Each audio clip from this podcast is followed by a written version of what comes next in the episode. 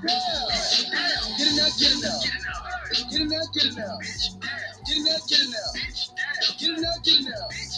Get now, get now. Get now, get now. Get now, get now. Look at my dab. Look at my dab. Everybody saying down. Trap niggas on the mount. Trap niggas like the dab. Trap niggas in the bowl.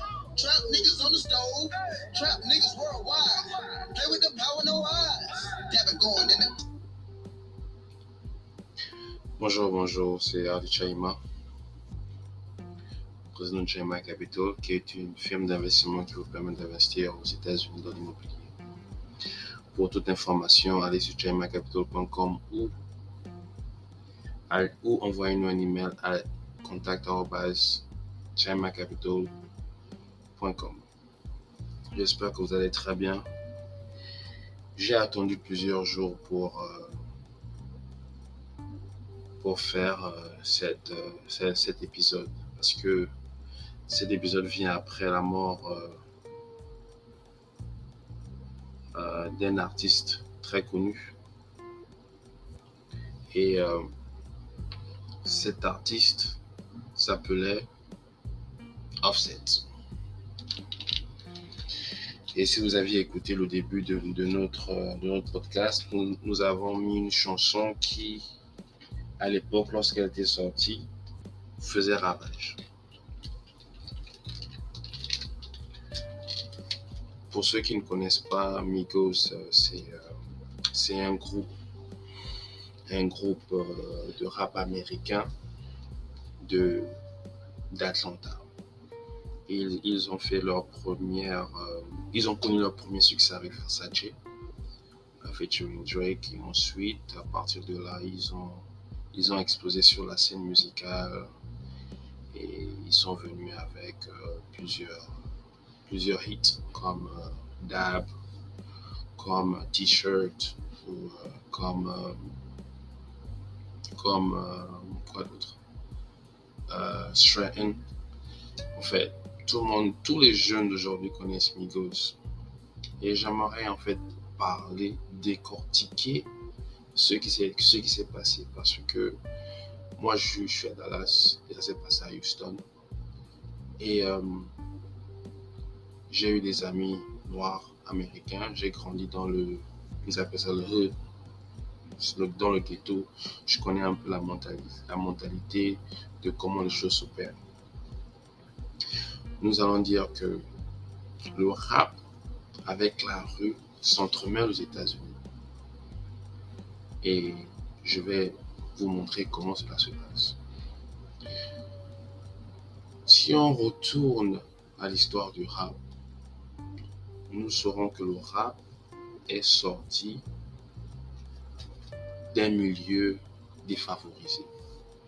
C'était des jeunes qui se sentaient mis à l'écart de la société de manière économique et de manière sociale. Donc, pour revendiquer ce fait, ils ont créé une musique précise qui est le rap. Avant, le rap était un rap de conscientisation.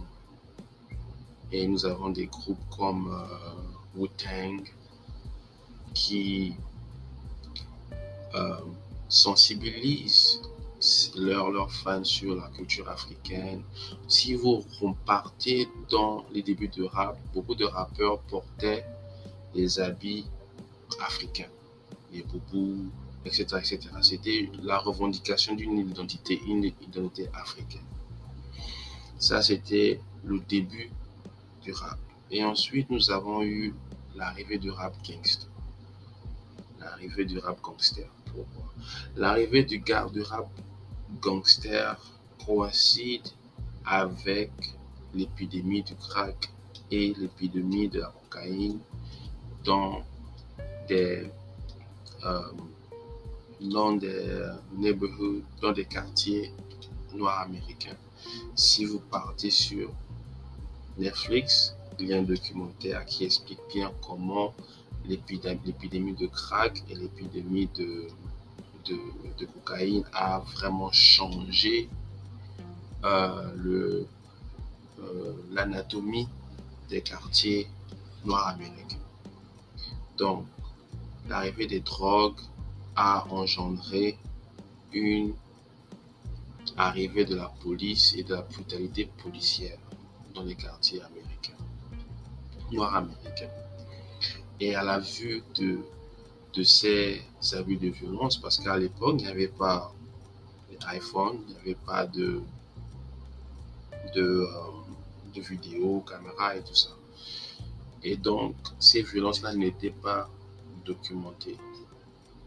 La seule violence qui avait été documentée était en 1994 lorsque il y avait un voisin qui a filmé, euh, je crois, 5-6 policiers qui étaient en train de frapper un noir, j'ai oublié le nom.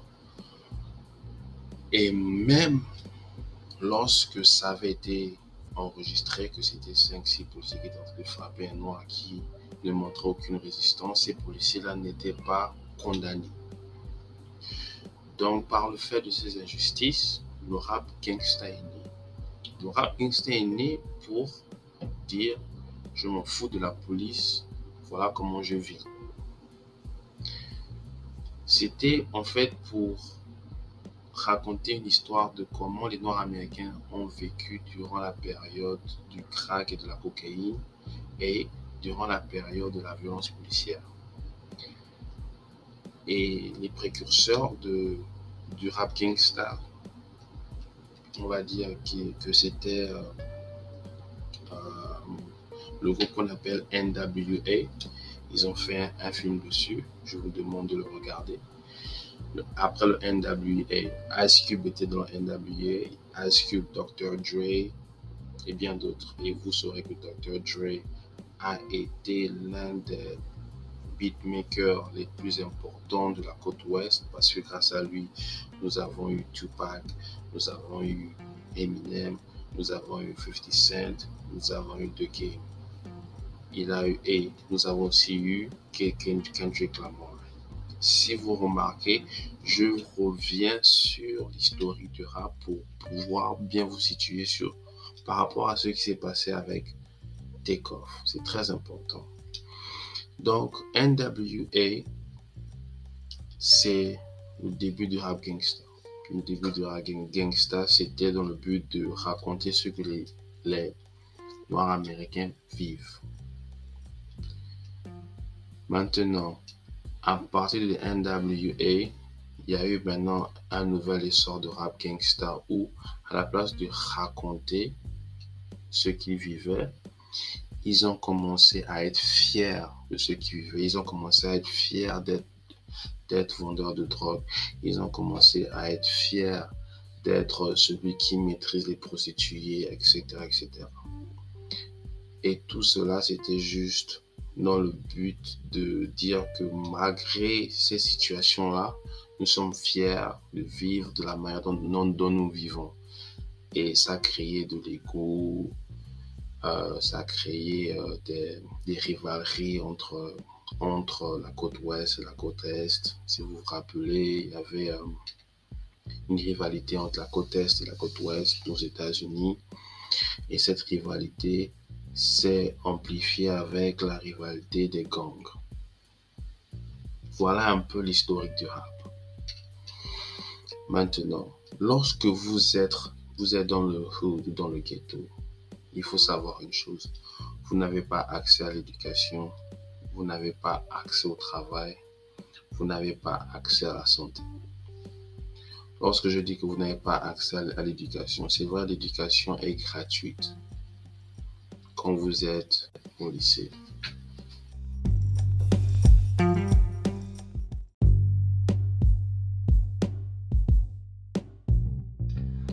Lorsque vous vivez dans le ghetto, euh, vous pouvez aller à l'école. Le problème, c'est que vous n'aurez pas de ressources nécessaires pour aller euh, à l'université.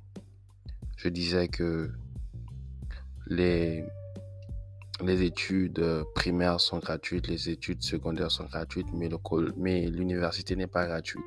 Et vous, verrez que, et vous verrez que pour la plupart des Noirs américains, la seule opportunité qu'ils ont d'aller dans les universités, c'est d'être athlète. Mais c'est pas tout le monde qui est athlète.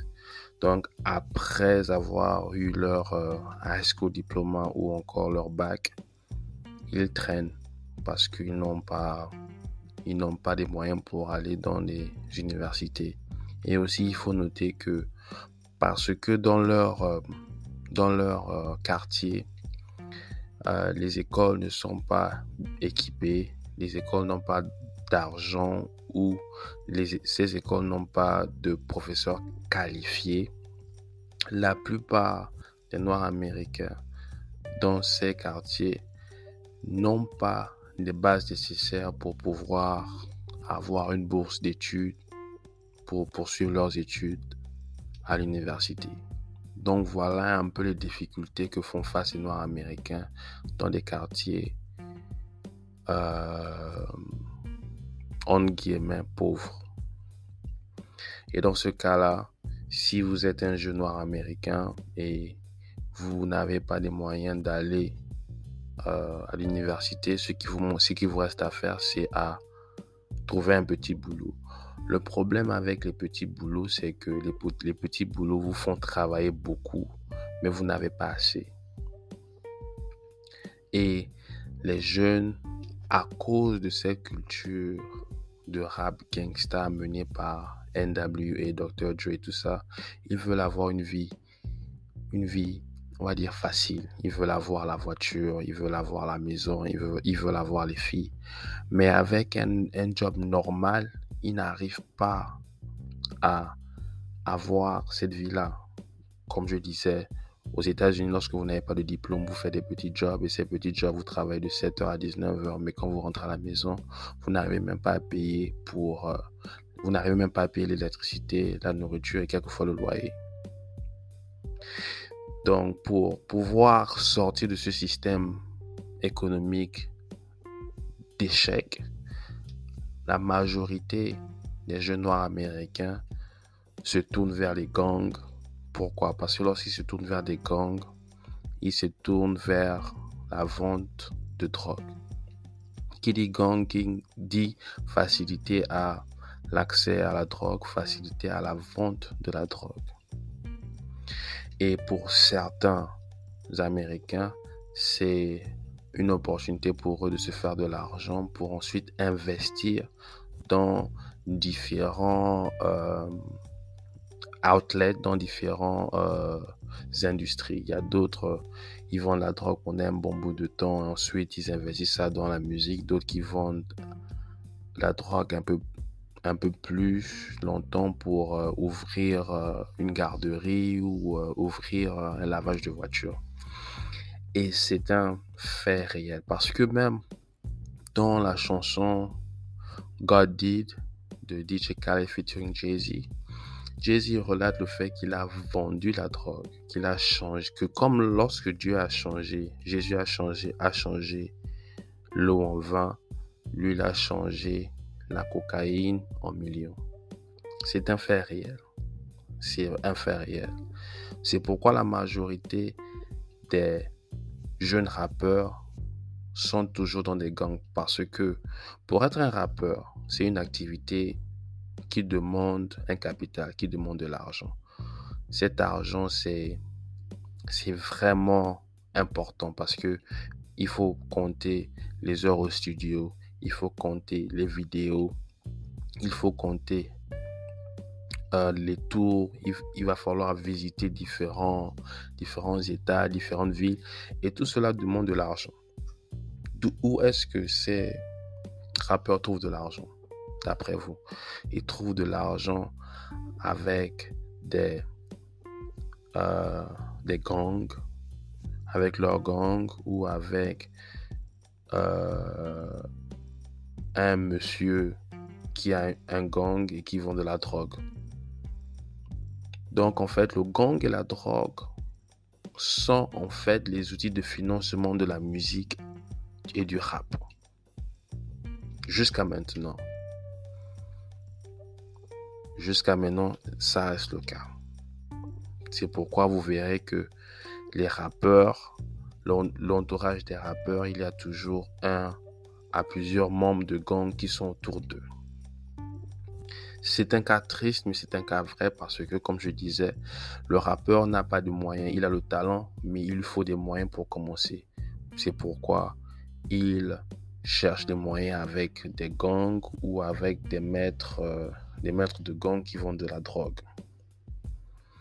Et lorsque l'artiste perce, lorsque l'artiste évolue, pour, pour remercier les gens qui ont financé ces activités, il amène, euh, il, il emmène euh, ses drug dealers ou bien ses amis en, en, tournée, il leur donne de l'argent, il, leur offre des cadeaux, ils sont toujours ensemble. C'est ça en fait le behind the scene, le, la face cachée du rap que beaucoup de gens ne connaissent pas. Revenons maintenant au gang. Il y a un monsieur à Houston qu'on appelle G Prince. G Prince, c'est euh, le CEO d'un label qu'on appelle Rap A Lot.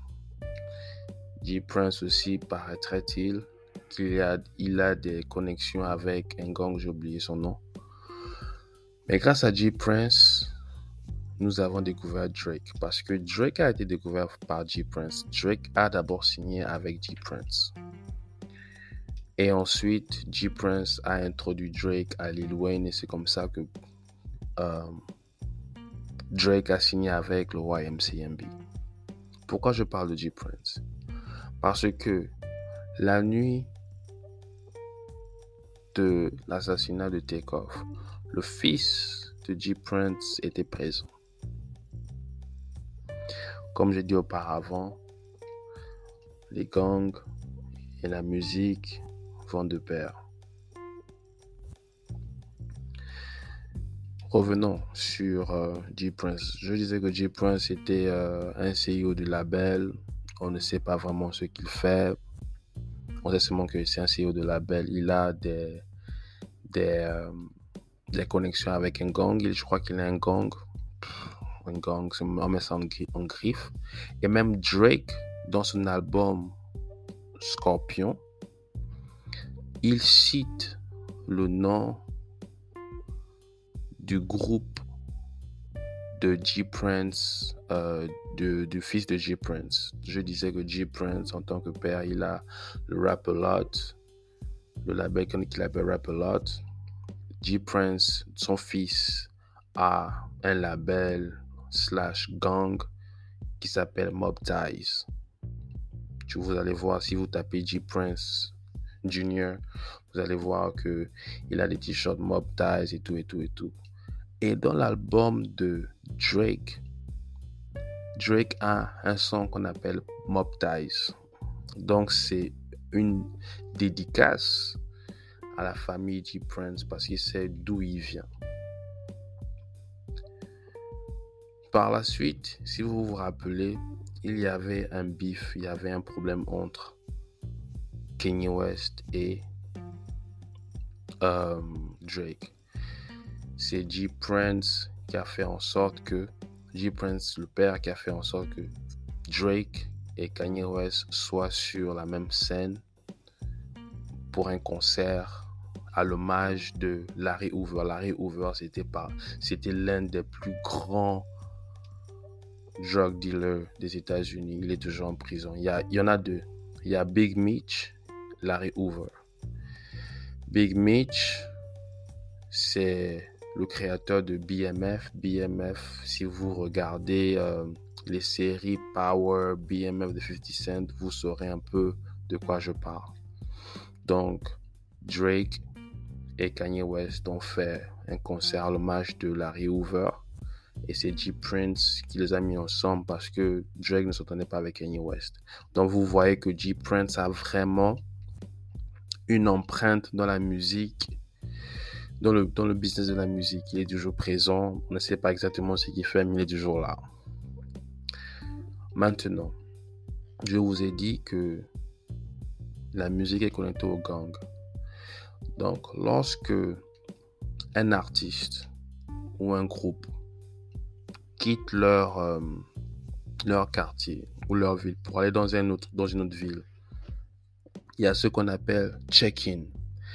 Check-in, c'est-à-dire que vous devez demander, si vous êtes par exemple de Californie, euh, de LA, et vous voulez venir à Houston, vous devez demander la permission au gang de Houston de venir.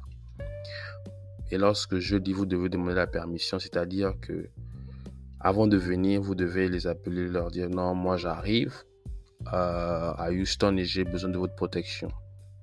Le plus souvent, ils, vont vous demander une certaine somme ou ils vont vous demander de venir à un de leurs anniversaires, l'anniversaire de leur enfant, etc., etc., etc., etc., etc. C'est ce qu'ils appellent check-in. Et dans une vidéo, si vous tapez euh, euh, The Baby, The Baby, menacé par un gang, dans la vidéo, euh, dans, dans, la vidéo euh, YouTube, vous verrez que Baby est en train de shooter une vidéo et il y a un membre de gang qui lui dit que hey, tu n'as pas check-in avec nous. Oui, tu dois check-in avec nous. C'est-à-dire que pour un artiste, pour qu'il puisse venir dans une, dans une autre ville, il doit en fait saluer le gang qui règne dans cette ville-là. Et comme je disais, G. Prince et sa famille règnent un peu à Houston en tant que gang, label, prenez ça comme vous voulez. Ce qui s'est passé, c'est que les Migos, qui étaient qu'à deux, on va dire, of, uh, Takeoff et puis euh, Quavo, partaient à Houston. Et comme je vous ai dit, pour aller à Houston pour assurer leur protection, ils ont fait appel à G. Prince. Uh, G. Prince, le fils de G. Prince, il s'appelle G. Prince Jr. Et ils sont arrivés, ils étaient sous la protection du groupe de G. Prince Jr. Et si vous regardez les vidéos, ils sont ensemble en train de, de se relaxer, en train de parler, etc. et en train de jouer au dé. Maintenant, que s'est-il passé cette nuit-là? Cuevo est en train de jouer au dé. Le jeu de dé, c'est aussi un jeu typiquement noir américain. C'est 2D en fait. C'est 2D que on bouscule. Celui qui a le plus grand nombre, c'est celui qui gagne. Et apparemment, Cuevo était toujours en train de perdre en fait. Il était en train de perdre le jeu. Ça, c'est, ce sont les rumeurs. Tout ce que je dis, prenez ça comme des rumeurs. Mais si vous analysez, vous verrez que euh, ça make sense. Vous verrez que oui, c'est, c'est logique. Donc, Mingo, c'est euh, donc Quavo est en train de jouer au dé. Et lorsqu'il joue au dé, euh, il faisait que perdre. Quand je dis perdre, c'était pas juste 1, 2, 3 dollars, non, c'était des dizaines de milliers de dollars. Et à un moment donné, il s'est arrêté. Il a dit, bon, c'est bon, j'ai perdu, je vais rentrer chez moi.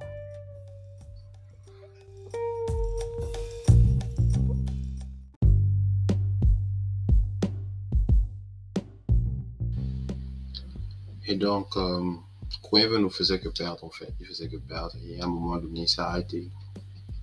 Mais comme je vous ai dit, euh, le groupe de G Prince Junior, c'est un groupe de jeunes, c'est un groupe de, les jeunes du ghetto, quoi. Vous voyez un peu. Et donc, lorsqu'il a décidé d'arrêter de jouer, euh, il y a un des membres du groupe de J Prince qui s'est énervé, qui s'est dit non, non, il faut continuer, on peut continuer à jouer parce que quoi? Tellement qu'il avait eu beaucoup d'argent à travers euh, euh, euh, l'échec de Quavo D, il voulait continuer à avoir de l'argent. Vous savez, les, artistes noirs américains ont accès à l'argent que les noirs américains qui vivent dans les ghettos n'ont pas accès. Donc, lorsque les Noirs américains qui vivent dans les ghettos ont une opportunité de se faire de l'argent, ils vont, ils vont la saisir. Donc, il y a eu un membre de, de qui est le groupe de, de J. Prince Jr., qui a commencé à parler à Quavo, qui lui a dit non, on peut continuer à jouer au, basket. Après, euh, Quavo dit, mais euh, pourquoi tu parles de basket? Ce n'est pas par rapport au basket. On n'a rien à faire. On n'a rien, on a rien à faire au basket et on va pas jouer au basket. Et le gars continue à parler. Après maintenant, Quavo a dit euh, Ok, c'est mieux que l'on rentre avant que je ne blesse quelqu'un. C'est ce que Quavo a dit avant la fameuse Vous savez, comme j'ai dit, vous avez affaire à des gangs, vous avez affaire à des jeunes du ghetto qui pour eux ne veut pas être, qui pour eux ne veut pas être manqué de respect. Donc lorsque vous dites des choses comme ça, le, gangster du ghetto va te montrer que mon frère, toi et moi, voilà, toi tu es une star là-bas, mais si tu n'es pas une star. Donc lorsque Quavo a dit Partons avant que je ne blesse quelqu'un. C'est là où Quavo a reçu un coup de poing. Lorsque Quavo a reçu un coup de poing, j'aimerais que vous analysez la scène. Donc Quavo a quitté Atlanta avec son groupe de personnes. Ils sont venus à Houston. Ils ont rencontré J. Junior qui avait son groupe.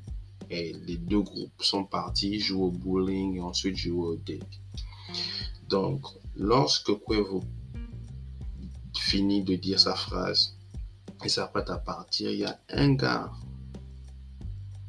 du groupe de Mobtai qui balance un coup de poing à Quavo.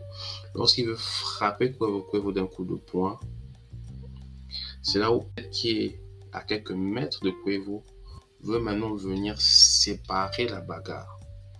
Lorsqu'il veut maintenant venir séparer la bagarre, il y a un membre de Mobta qui fait sortir le fusil et qui se met à shooter, à tirer. Et lorsqu'il se met à tirer, il tire sur, euh, sur Takeoff. Lorsqu'il tire sur Takeoff, d'après les rumeurs, il prend maintenant le corps de Takeoff. Parce que lorsqu'il commence à tirer, le groupe de Cuevo se met aussi à tirer. Donc il y a des balles qui vont à gauche et à droite.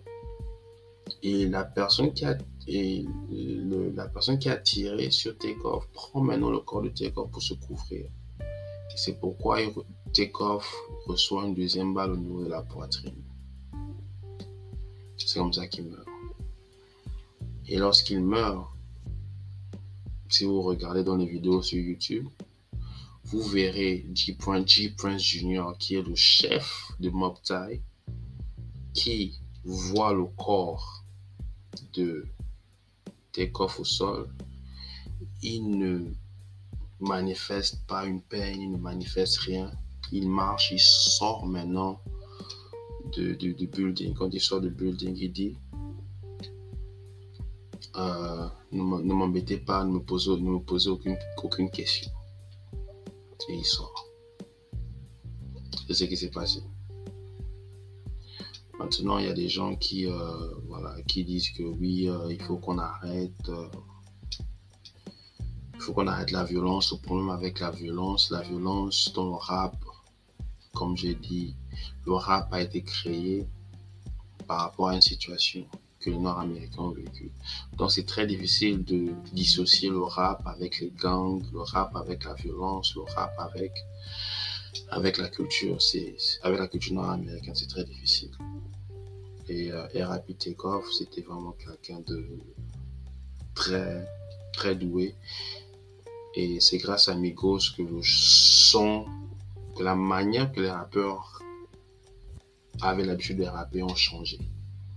C'est les Migos qui ont amené une, euh, une nouvelle manière de rapper dans le rap game. Et euh, les Migos ont fait partie de de la musique que, j'écoutais quand je traversais certaines périodes, comme euh, Rich and Wealthy. J'écoutais ça parce que j'imaginais être jeune, riche et puis, euh, et puis opulent. Euh, la musique, la musique, en fait, permet de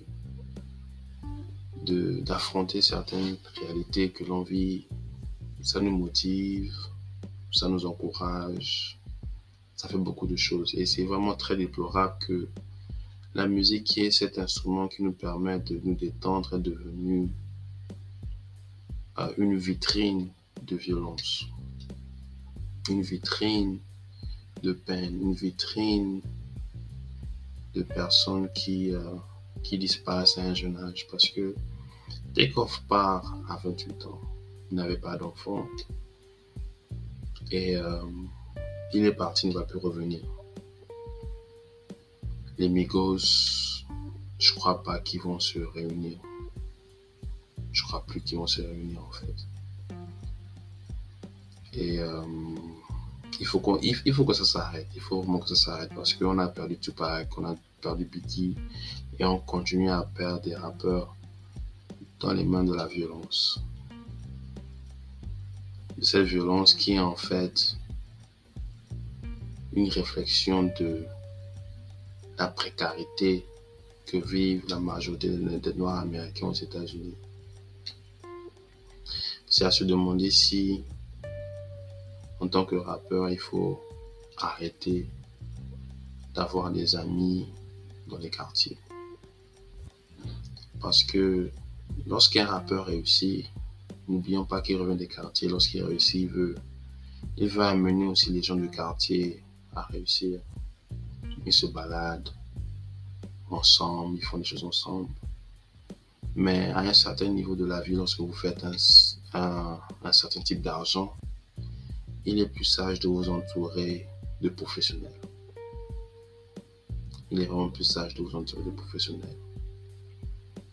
C'est très déplorable de, de voir la perte d'un si jeune et talentueux artiste. Mais on ne peut que lui jeter des fleurs et euh, apprécier sa musique. Mais c'est vraiment étrange de voir que il ne sera plus parmi nous. Et que les Migos n'existera plus. C'est très difficile. C'est très difficile. Donc, euh, c'était un peu mon analyse sur les micros et ce qui s'est passé avec Takeoff. J'espère que vous, avez, que vous avez apprécié.